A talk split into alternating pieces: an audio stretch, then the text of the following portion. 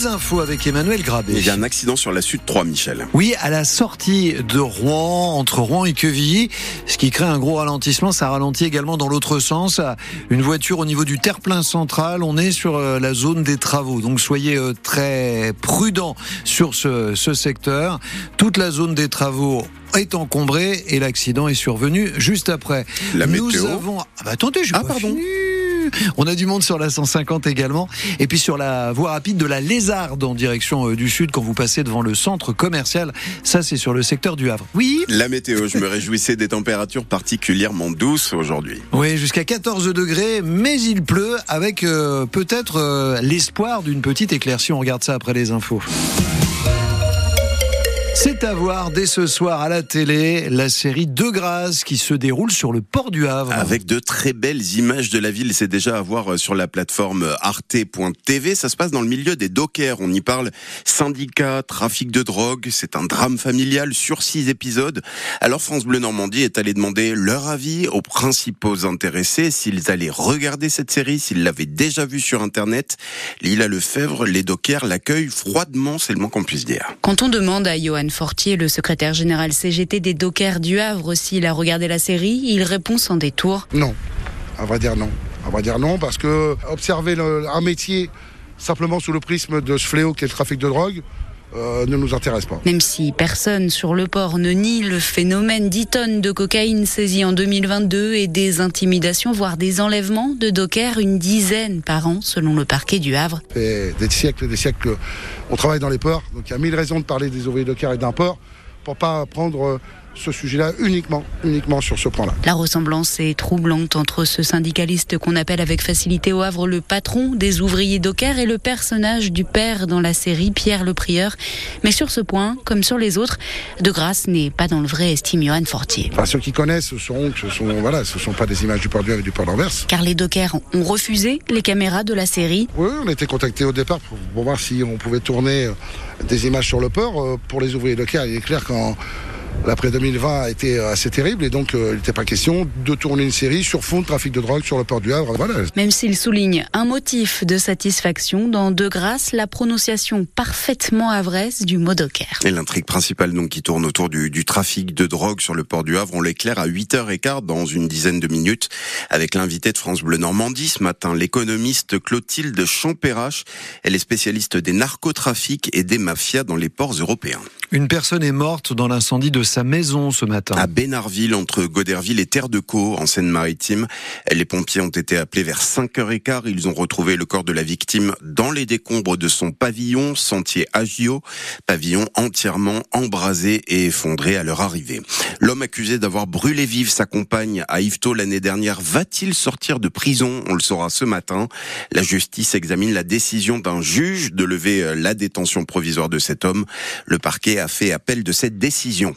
La police lance un appel à témoins après cet accident mortel vendredi matin à Elbeuf dans la côte de Bourtroude. Choc à grande vitesse entre deux voitures. Il y a eu un mort, une blessée grave et deux blessés légers. Si vous avez assisté à la scène, il faut contacter le commissariat de police de Rouen. On est passé à deux doigts du drame hier soir dans un restaurant de Rouen, rue Sainte-Croix des Pelletiers, près de la place du Vieux Marché. Un client a fait une fausse route, il a avalé de travers. Il était en arrêt cardiaque quand les pompiers sont arrivés. Ils ont réussi à lui porter secours avec euh, les médecins du SMUR. L'homme a dû être euh, hospitalisé au CHU de Rouen. Des rubans jaunes accrochés hier un peu partout autour de la synagogue de Rouen. Un geste de la communauté juive en mémoire des victimes et des otages de l'attaque du Hamas le 7 octobre, alors qu'à Paris, Emmanuel Macron a présidé hier aux Invalides une cérémonie nationale d'hommage aux Français tués dans cette attaque, le plus grand massacre antisémite de notre siècle, dit-il. Des mots qui ont touché la communauté juive de Rouen. Natacha Benaïm en est la présidente. C'est courageux.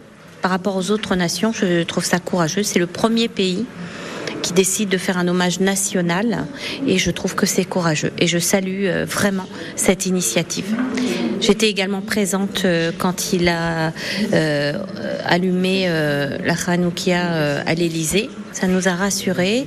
On se sent moins seul, moins différent. Nous sommes français citoyen français de confession juive.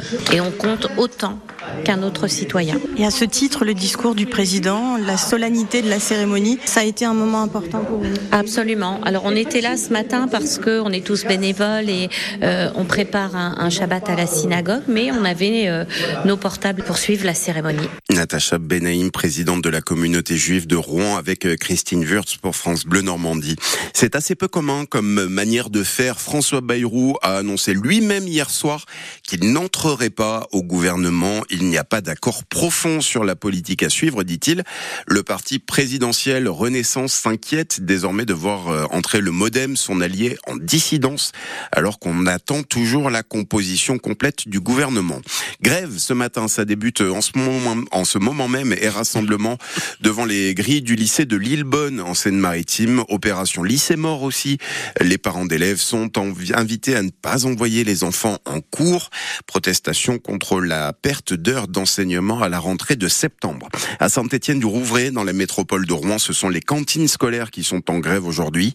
Pas de repas semi dans la moitié des écoles de la ville. Les agents municipaux réclament de recevoir une prime exceptionnelle, la prime Macron. 8h06 sur France Bleu Normandie. Le Havre a été sèchement éliminé de la Coupe de France de foot par Strasbourg hier soir. 3 à 1. On a pu espérer un temps, mais les Alsaciens ont su tirer avantage de leur supériorité face à des Havrais privés d'Opéry, de Yoris et de Sanganté, puis réduits à 10 après l'expulsion de Kouzaïev à la 80e minute. Le dernier espoir normand dans ces huitièmes de finale, c'est désormais le FC Rouen qui affronte ce soir Monaco.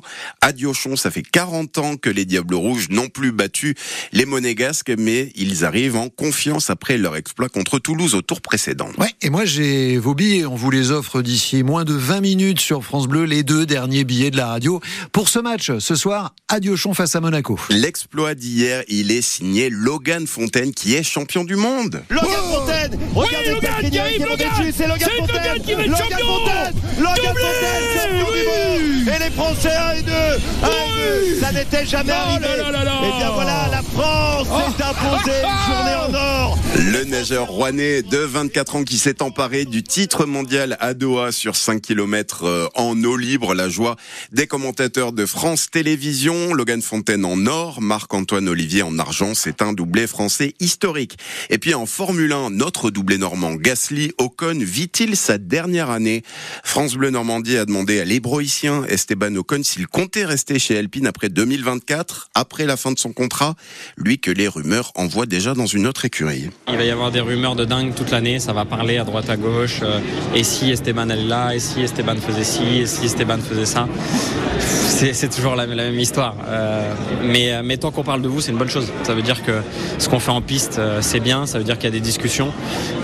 Ça change rien sur, sur mon approche. Je sais que de toute façon, chaque année dans une carrière est, est cruciale. Hein. Euh, moi, pour l'instant, je suis complètement dédié à Alpine, au job que je dois faire ici. Voilà, ce que je veux, c'est performer, euh, faire du bon boulot en piste. Une fois voilà, qu'on fait ça, il y a toujours des opportunités en F1. Dans le plus de France Bleu Normandie, tout à l'heure, après les infos de 8h30, on vous dévoile la dernière livrée d'Alpine. On entendra donc la réaction d'Esteban Ocon devant cette toute nouvelle Formule 1 qui va propulser nos pilotes Normand Gasly et Ocon, on l'espère, sur les podiums cette année. On était à Enstone, en Angleterre, hier, dans l'usine qui fabrique le bolide.